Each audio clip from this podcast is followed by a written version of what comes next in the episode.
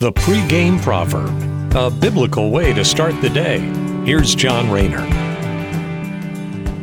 In today's proverb, we get a great reminder to keep our pride in check, which is crucial because, given our fallen nature, thanks to the curse of Adam, we always find ourselves running the risk of succumbing to our own pride.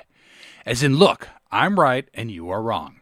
So let's get into our Proverbs. Here's chapter thirty, verses eleven through thirteen. Some people curse their father and do not thank their mother. They are pure in their own eyes, but they are filthy and unwashed. They look proudly around, casting disdainful glances. Now, we might not all curse our parents, but the other verses there, being right in our own eyes, when in reality, we are lugging around a suitcase full of sin. And if we carefully and honestly examine ourselves, it's quite likely that we have found ourselves looking down upon others. The truth is, we're all prideful people in some way, shape, or form. Some of us more so than others. But the fact remains, we all carry the burden of sin. The only way out of that is through Christ, who speaks on looking down on others when he tells us, "Judge not, lest you be judged."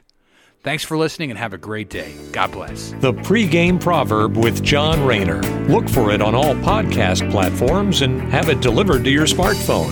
The Pre-Game Proverb, proud partners of The Bar, the Biblical and Reformed Podcast Network.